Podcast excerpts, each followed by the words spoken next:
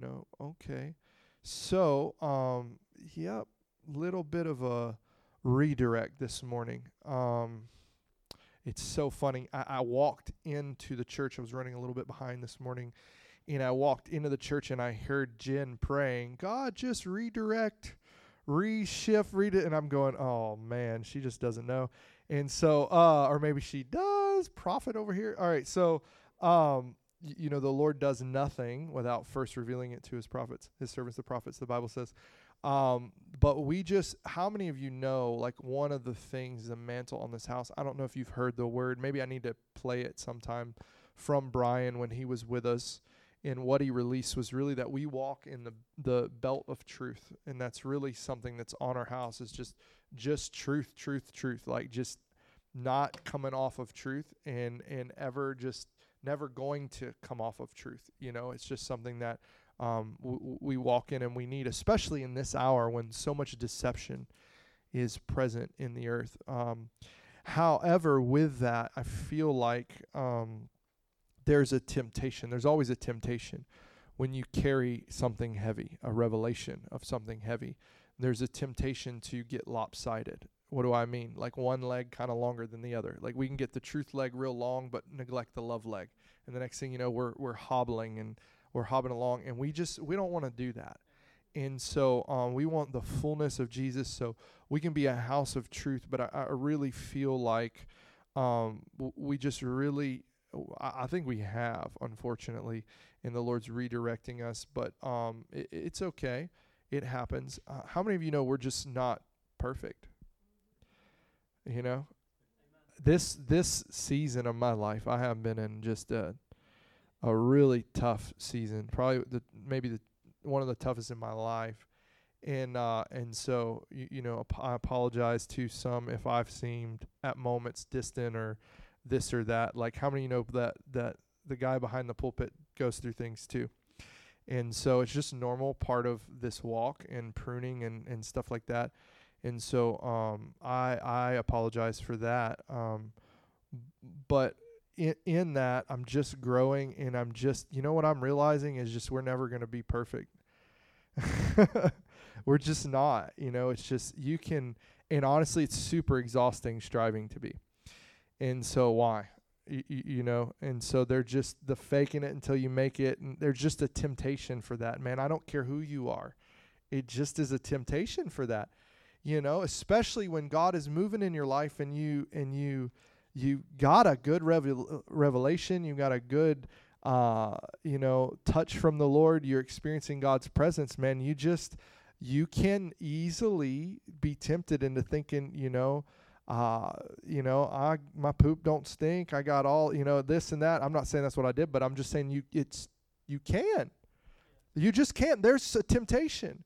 And there's a temptation to become holier than thou. There's a temptation to get so caught up in truth that you think you have the truth, not a truth. And just, I don't want us getting in that gutter. And I don't know that we are, but I just don't want us living there. I really don't. And there's just a truth that is, I really want to have, man. And it's the love of God, man. And it's just that this God loves us. Like this God really, really loves us, and he really, really accepts us. And you know, it's an amazing thing to live in truth and live in purity and live in holiness and to have the fruit of the Spirit in your life. We need that. You shouldn't be looking this year. You shouldn't look the same as you did last year. When we get to this time next year, you should, by default, look more like Christ than you did last year. But here's the thing. It won't have anything to do with you except your willingness to yield to it. That's your part alone, is to say, here I am, Lord, help. That's it. Listen, you can't manufacture it. You can't create it. And let me tell you another thing. You're not going to be more loved next year when you're more like Christ than you are right now in this moment. That is just a fact and a truth. You're not more loved at the end of your journey than you were the moment he came and pulled you out of the pit. He loved you the same then, and he loves you the same now. And we really need to accept that and need to live from it too. And when we begin to encounter honor other people in our walk and the way that we live, we need to look at people that way too. Like he doesn't like, listen, we may have more favor because we've grown in the favor of both God and men. Why? By staying on the straight and narrow and on his path. And he who is faithful with little will become faithful with much. And therefore God sees our faithfulness over time. And he adds, but our value and the measure in which God loves us doesn't change from us or the prostitute down the street. It just doesn't change. He's not a shifting of shadows. He just does not change. Now, again, what their life looks like and our life look like may could be completely different based upon what he can trust us with and what he can't. But he'll never, ever, ever love you. And you cannot earn this love. It is given to you absolutely unconditionally. Years ago, I just was being challenged in another testing season and in trying time and I was just broken, and the Lord came and he spoke to me, and it was really a restoration period for me. I had just slipped into stuff, which how many of you know we just do, and sometimes we don't even realize it. And he was so gracious and merciful of me to not leave me there, you know, but came to me and loved me. And he said to me, and I knew where it was in Scripture, and he said, you know, Brett, do you love me? And I said, yeah, you know, yes, Lord, I love you. And he said, feed my sheep. And I said, Brett, you know, he said, Brett, do you love me? I said, yeah. He said, feed my lambs. I said, he said, Brett, do you love me? I said, oh, Lord, you know, I love you. And he said, feed my sheep. And basically he was like, you know, what he was saying is like, okay, you love me. So get up off your tail, clean off the dirt and dust off of yourself and get back to work. Basically, you're worrying too much about you. You need to love my sheep. Like I've called you to something, do it. So this time was a little different. The Lord came to me and I'd never heard it this way. And it just messed me up. And the reason I'm sharing it is because I believe there's an encounter and there's an impartation for you to receive. That's how God does it, you know, it's through encounter. That's why we're called the encounter. But he came to me and he said, Brett, do I love you? And I was like, whoa. I said, yes, Lord. And he said, feed my sheep. And then he said, he asked me again, Brett, do I love you? And I said, yeah, Lord. You love me. He said, feed my lambs. And I said, and then he said it again, Brett, do I love you? And I said, yeah. And he said, feed my sheep. And again, meaning this time the issue was not my question of me loving him or my behavior or my desire or heart to love him. It was the posture of my heart to receive his love. In that I had created this standard for myself that no one can live up to, you know? And he just broke that down and came in and just, Brett, I love you. Like, I love you. Like, I accept you. I chose you. You didn't choose me. I picked you. You didn't come for me. I came from you. Listen, I got born again, really set free, born again at a young age, but in bondage and darkness. But God came and got me in a jail cell. And listen, I'm really convinced that God doesn't love me anymore right now standing behind this pulpit than he did the moment I was sitting in that jail cell. It's the same God and the same level of love.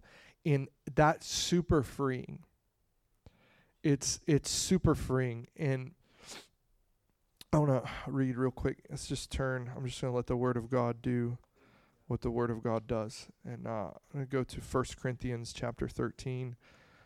We all know it. We've all heard it, but it's okay. But let's pray real quick. Holy Spirit, I do not stand before you some great orator. Lord, I stand before you as a man, and I humble myself before you, and I ask, Holy Spirit, help. Holy Spirit, let's pray this together. Holy Spirit, help. Give us the spirit of wisdom and revelation in knowing you as love. Holy Spirit, shed abroad the love of Jesus in our hearts. 1 Corinthians 13, if I could speak all the languages of the earth and of angels, but did not love others, I would only be a noisy gong or a clanging cymbal. If I had the gift of prophecy and I understood all of God's secret plans, possessed all knowledge, and if I had such faith that I could move mountains, but didn't love others, I would be nothing. If I gave everything I have to the poor and even sacrificed my body so that I could boast about it, but I didn't love others, I would have gained nothing.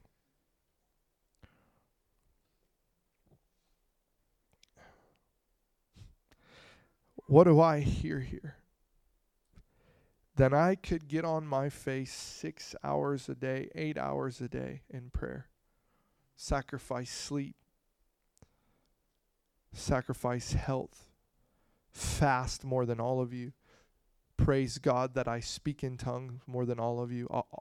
Doesn't matter. But if I don't have the love of God, it means absolutely nothing. And it also tells me that I can't earn any of that stuff. You know, the Bible says that we love him because he first loved us, meaning that any love that we think we have towards the Lord or towards others really didn't originate from us in the first place, but only came by the revelation of his love for us. Love is patient and kind. You know, God is patient and kind. God's not in a hurry. God sits in eternity, not subject to our clocks. He can go backwards in time, forwards in time. He can do whatever he wants to do. He's not bound by any of it. He's kind. Love is not jealous. This is ungodly jealousy. This is not the godly jealousy where God is a jealous God and wants our love for him. He wants to be first in our heart. This is ungodly jealousy. This is the jealousy that looks upon what others have and think that we're robbed because they have it. God, of course, does not have this kind of jealousy because God, of course, is lacking nothing. Or boastful, or proud, or rude. You know, God's not rude. I get stuff, my mind runs so fast sometimes that I interrupt people when they're talking because it just runs and I have to repent. It's so bad. I have to repent all the time. I'm like, oh, I'm so sorry. I didn't mean to interrupt you. Please forgive me. You know, God doesn't have that problem. You know, he doesn't have that problem at all. I know me and John do it at each other a lot in our conversation. It's just funny. It's so funny, though, because we have mercy for each other, though. And so it's just kind of like we just don't say anything. We just let it go because he'll do it to him. He'll do it to me. And we're just like, it's bad, though. It's rude, man. I should do that. God doesn't do that. Sometimes that's why we don't hear God, because he's not going to interrupt us while we're talking.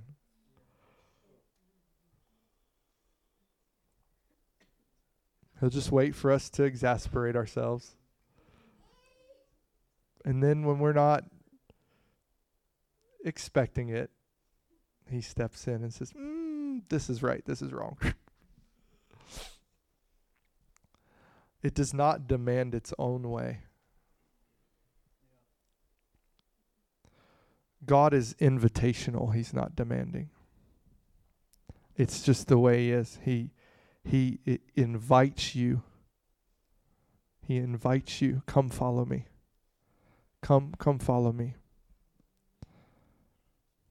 There's some things he requires in following us. But what this means is he's not coming up to you and grabbing you with a heavy hand and saying, you better follow me. And you better follow me in every bit. I don't care how weak you are. I don't care. Follow me. That's not God. God will come to you and say, listen, this is the right way. This is the wrong way. The right way, you'll be blessed. The wrong way, you won't be. Come follow me, please.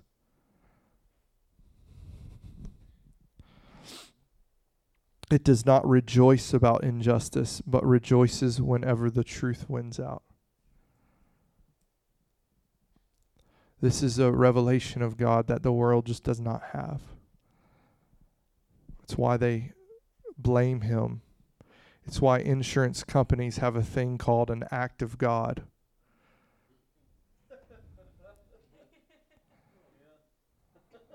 Because they don't get this right here. They're like, man, tree fell, act of God. I don't know. You need to go read Job, because when his house fell, it was not an act of God. It was the devil.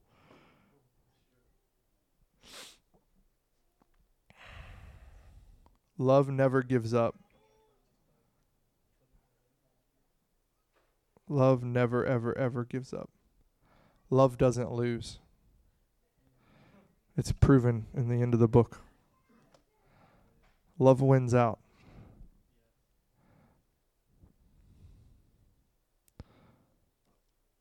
Love never loses faith. That's a hard one, man. It is always hopeful. It endures through every circumstance. I'm going to pause right there. I just jump over real quick to Psalms 136, 26 times. Psalms 136, 26 times it says, his faithful love endures forever. His faithful love endures forever. His faithful love endures forever. His faithful love endures forever. His faithful love endures forever. His faithful love endures forever. His faithful love endures forever. His faithful love endures forever. His faithful love endures forever. His faithful love endures forever. His faithful love endures forever. His faithful love endures forever. And ever and ever and ever and ever and ever and ever. 26 times. His faithful love endures forever. It endures through every circumstance. There's not a moment you've sinned, fallen short, been cut off,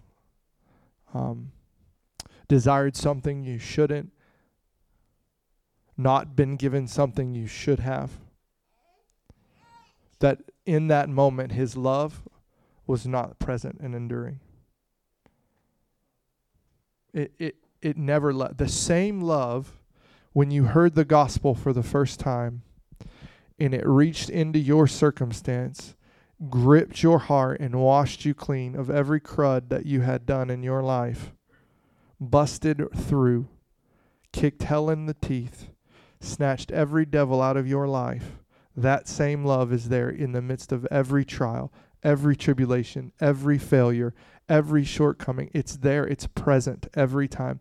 It is still waiting and actively present for that prostitute that used to come. She doesn't do it anymore, and get in the car with her Johns in the middle of our parking lot and go. Understand this love is standing there enduring for her in that moment, that if she'll just simply look to it, she'll have it unhindered. This is true. It's central to our gospel.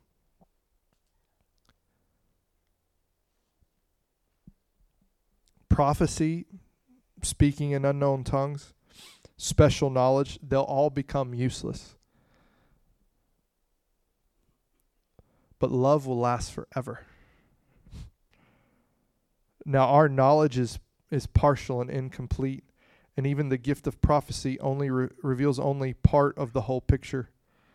But when the time of perfection comes, when we're made perfect, when Christ splits the sky and the dead in Christ are raised and we receive our immortal bodies, this mortal puts on immortal, this tent becomes the perfect temple of the Most High God.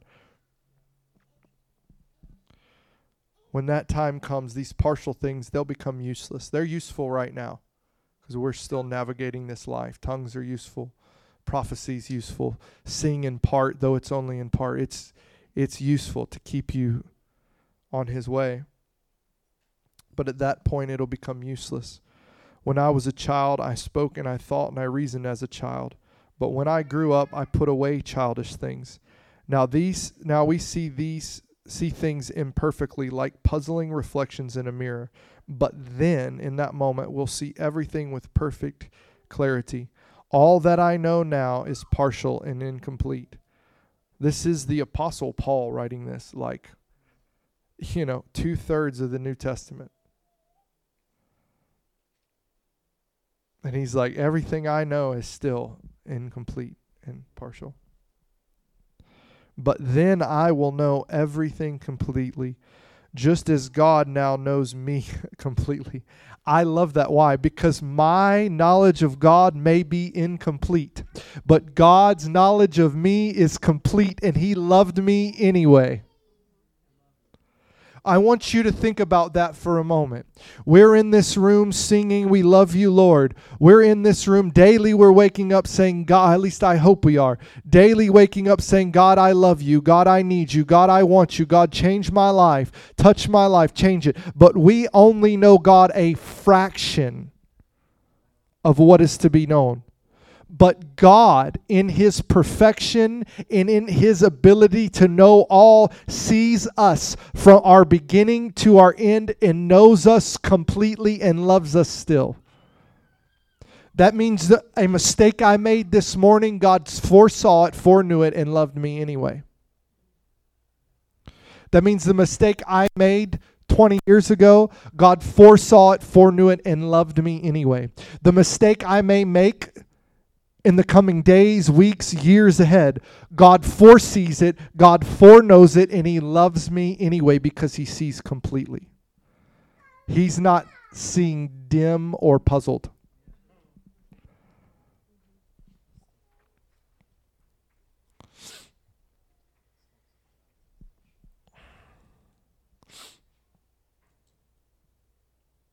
These three will last forever. Faith, hope, and love. And the greatest of these is love. I've been reading 1st and 2nd Samuel, and it has just been wrecking me. I've been through it. I'm in 2nd Chronicles now, but so it's cool because in 1st Chronicles you kind of relive it all, and it keeps it afresh. But just what baffles me is such a picture of the love of God, is the life of David in realizing, and I mean, God just has been crushing me with this reality of just the way that I view others, the way that I view myself. And I just want to invite you into this. And I want you to think about something for a moment. Here's a man that has absolutely everything he ever wanted. He's been vindicated by God. He's been actually given access into some new covenant realities in an old covenant because of the fact that he pursued God and sought his face, and everything he did, he inquired of God. And here he is. He's got all the wives he could ever want. I mean, there's never been a woman that was permissible for him to have that God just denied him.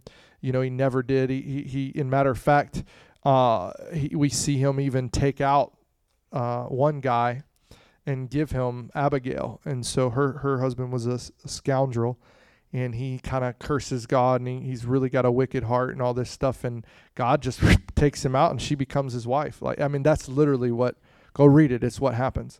And so, you just see God, he's never been without. He's beaten every foe, multiple giants. Not only has he killed giants, but his homeboys have killed giants. He's just, what more do you want? They sing of him. Saul killed his thousands, David his 10,000s. And David did nothing but inquire of the Lord and just obey and walk out and seek his face and have a heart yielded. Not perfect, though. you know, no, not perfect. So the other thing I think we misunderstand, and it's been taught, and so if it's been taught wrong to you, I apologize. But when the Bible says that David was a man after God's own heart, it does not mean that when we read about David, we see God's heart on paper. It doesn't mean that David had the same heart as God. And I've heard that preached that way, and people say, well, see, God was a man of war and this and that. And then, no. That's not what that means. What it means is that David wanted to know what was on God's heart and what God preferred and what he liked. He was a man after understanding the heart of God. He was a man who pursued and sought God no matter what. I've mentioned it several times when they come in and they raid where David was staying, and they take his wives and his children, and all the people want to kill him. And, you know, what does David do? David doesn't say, well, yeah, bless God, we should probably go get them. That's the right thing to do. No, David stops and he inquires of the Lord, Lord, what is the right thing to do? And there's moments when David doesn't do what he should do in the Lord and all throughout the journey, but his heart was to do what God wanted him to do. That was his heart, and that's the heart that we should have. We have to understand we're not going to be perfect in that. Like, you're not. Doesn't matter, like Paul said, you can have mysteries all you want, but you don't have love, like you're still going to miss it. We only see a little bit in part.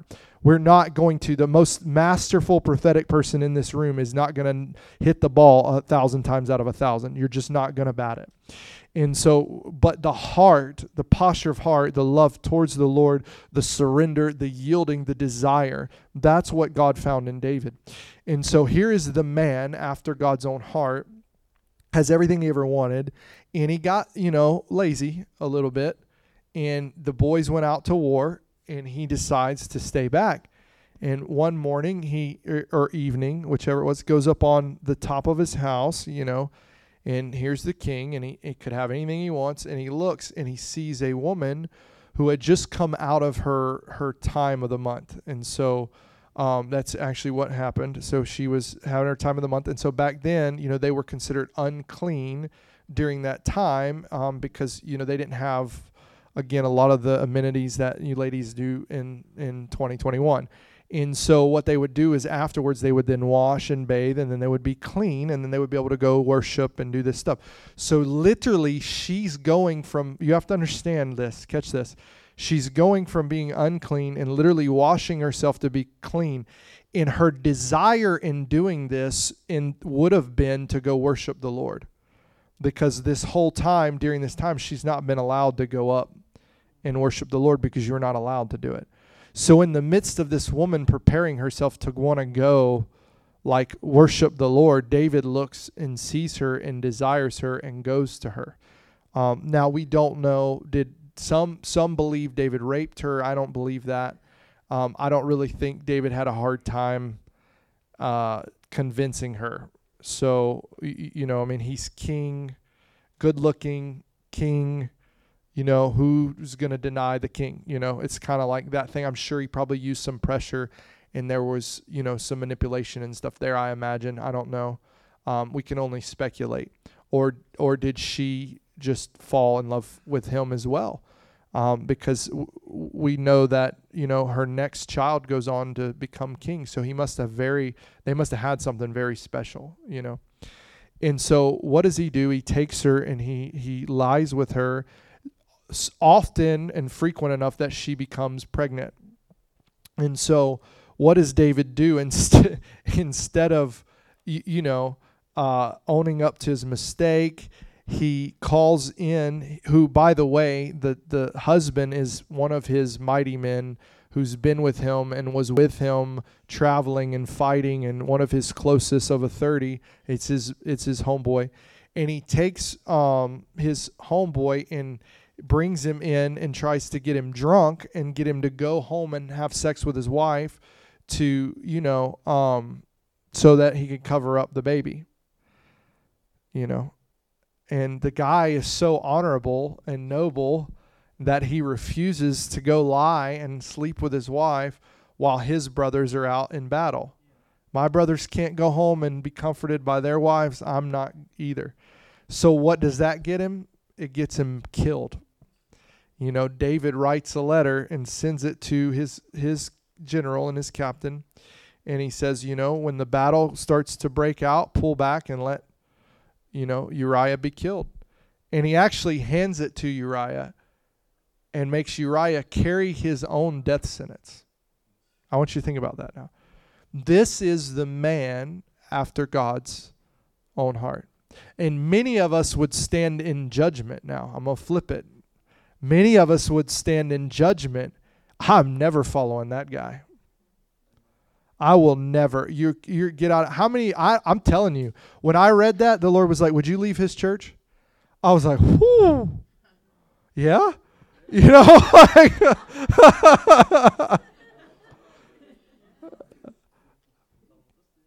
yeah, but he was anointed king. That didn't change.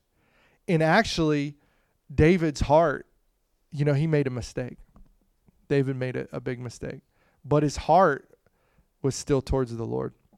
And so then the prophet, you know, we know he kills him, you know, he dies, and then he takes her, you know, as his wife, and she ends up having the baby. And the prophet, which many believe is actually his own son. I don't know if you know that, but many believe the Nathan listed as David's son is Nathan the prophet. Many believe that. And so what was most likely his own son came, and he tells him a parable, and the king's like, you know, about a guy taking a sheep and a lamb and all this. And he basically says, what has ever been withheld from this person? Basically saying, like, what has God ever withheld from you? What has God ever that you didn't ask God and he not give it to you? You know, what is there? And that's basically the parable he told him. And then David hears the parable and he's like, oh, that guy needs to die. Like, kill him. You know, that's David's heart. He's like, he deserves death. And Nathan's like, actually, it's you, buddy. You know, and he flips it on him and he's like, oh, I'm caught. I'm found out, you know, because what's done in darkness will be exposed in the light. And so what does David do, though? He repents and he mourns. He cries out that God would maybe have mercy on the baby. But of course he doesn't. You know, David reaps what he sows. You know, I need you to understand that, because it's old covenant. And I that's another thing I'll get to in just a moment. But it's, you reap what you sow. And so he sowed murdering Uriah, and he reaped the death of his child. Like, that's really what happened. And then, of course, she gets pregnant again. And God takes what the devil and David meant for wrong, and he flips it around for good. And the son becomes King Solomon. And God redeems it. I want you to know something, that God didn't love David more when he pulled him from the sheep field than in the moment that he ordered Uriah murdered. That God loved David the same in the moment. God loved David the same. Think about that. This is an old covenant God. It's said about David that David did everything that was pleasing in his life. Everything he ever did pleased the Lord, except for the matter of Uriah. That's what it was recorded as. That's a better record than me. Can I tell you that? That's a better record than most of us, if we're really honest. David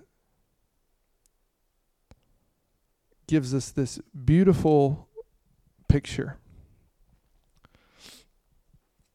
in Psalms 62. 63, sorry. This is the same guy. You know? I want you to think about that too.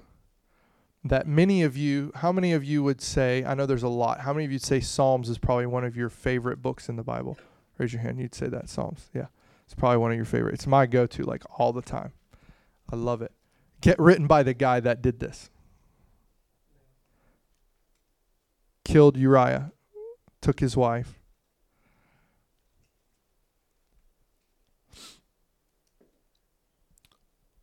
Psalm 63. O God, you are my God. I earnestly search for you. My soul thirsts for you.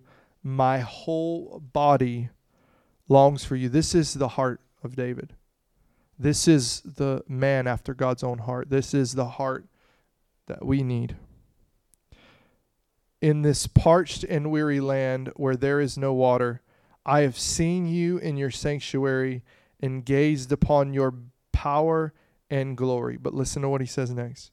Your unfailing love is better than life itself. David does another sin later in life, and he performs a census when he shouldn't have. And the Bible says later that Satan enticed him to do it. But God comes to him and he says, you have three options. Basically, I'll let these kings come in and kill you. I think it was for 3 years, or besiege you for 3 years. And I'm probably going to get it wrong. And then the other one was something else that had to do with other people as well. And then it was a plague sent by my hand for 3 days. And I want you to grasp this now. What does the Bible say about falling into the hands of God? Yeah. It's a terrible thing to fall into the hands of an angry God, right? It's a terrible thing. That's what it says. But this is what David says. David goes, Lord, let me be kept in your hands and not the hands of man. Why? Because he knew his unfailing love, God's unfailing love, was better than life itself. He knew, God, I'm better off with you angry, but in your love, than I am in the hands of these ruthless men. That even in your anger, I trust the same guy that wrote Psalms 136, 26 times, that your love endures forever. He's like, I know. Maybe I'll find, I'd rather trust in your love and mercy than the love and mercy of a man.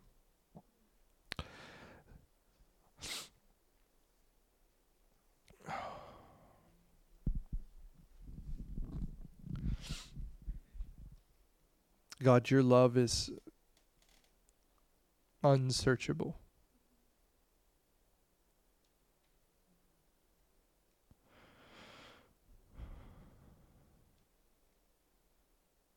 God, we look at the life of David and what a scandal. I mean, if he did that today, he'd be under the jail. He certainly wouldn't be king.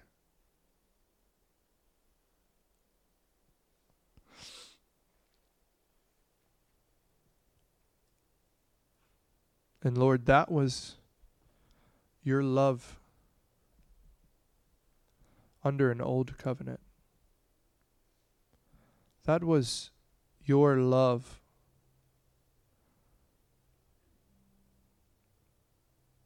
under a covenant with the blood of goats and bulls. But Lord, we are in a new covenant.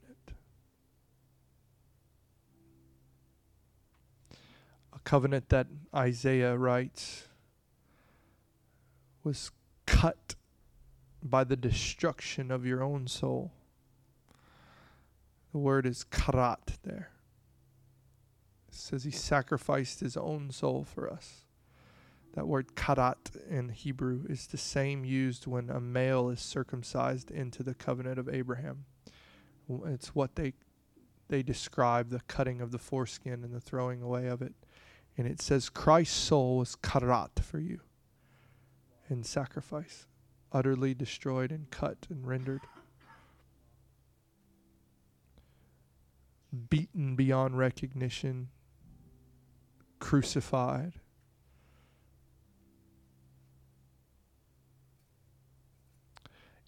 Literally a covenant, the Bible says, is ratified in the greatest love. That no greater love than this, but to lay down one's life for his friends. And that's what Jesus did. He ratified and bled, shed his blood for this new covenant, ratified in greater love, that Paul calls us now under the law of love.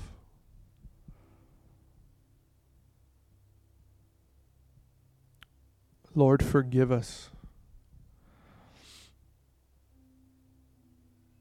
for moving on from love, coming off of love, not being rooted and grounded and found in love.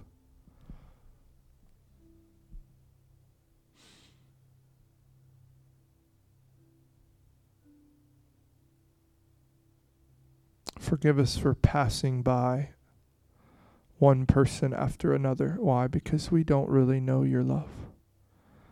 If we knew your love, we would tell them of it.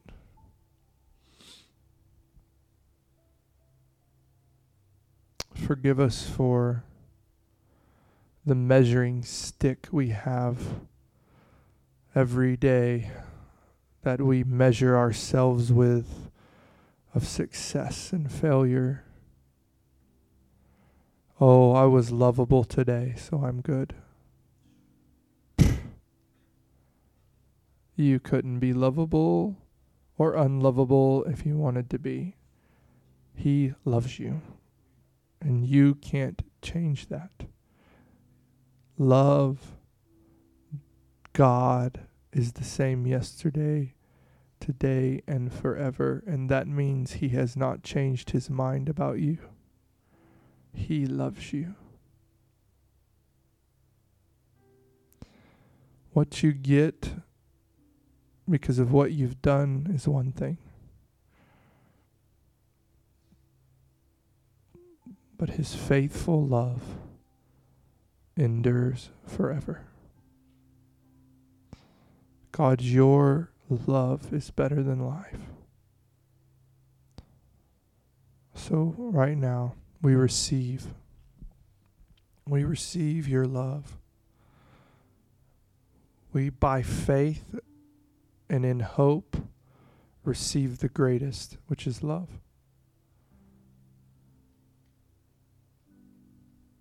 We receive it now.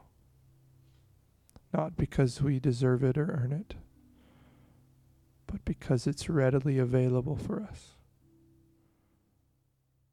I break off shame off of every person in this room right now. I break shame every bit off of you right now. Every lie, every time you just looked in the mirror and told yourself, I just gotta be better. If I could just be better, then God would love me and give me. No. God loves you. And there's not a thing you can do to change that.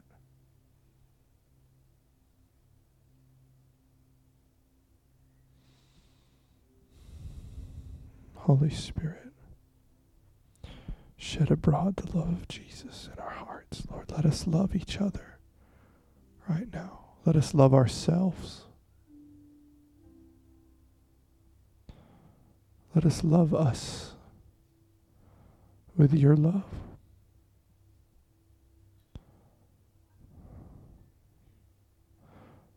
I break off those of you that have felt uncomfortable in your own skin. Snap that now by the love of God.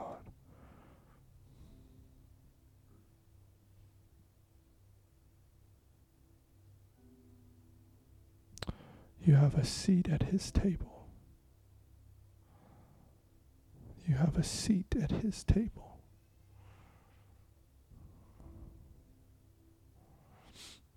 Thank you, Jesus.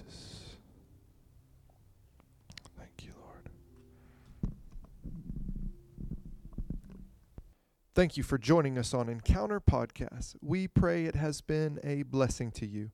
We would be honored if you would prayerfully consider supporting this ministry by becoming a monthly partner or sowing a one-time offering, helping us bring the glorious gospel of Jesus Christ our Lord to the lost, and the continued training and equipping of His bride, the church. For more information on how to become a partner or make a donation, please go to encounter1078.com and click on the donate button. Thank you, and may the mercy and grace of the Lord Jesus be upon you.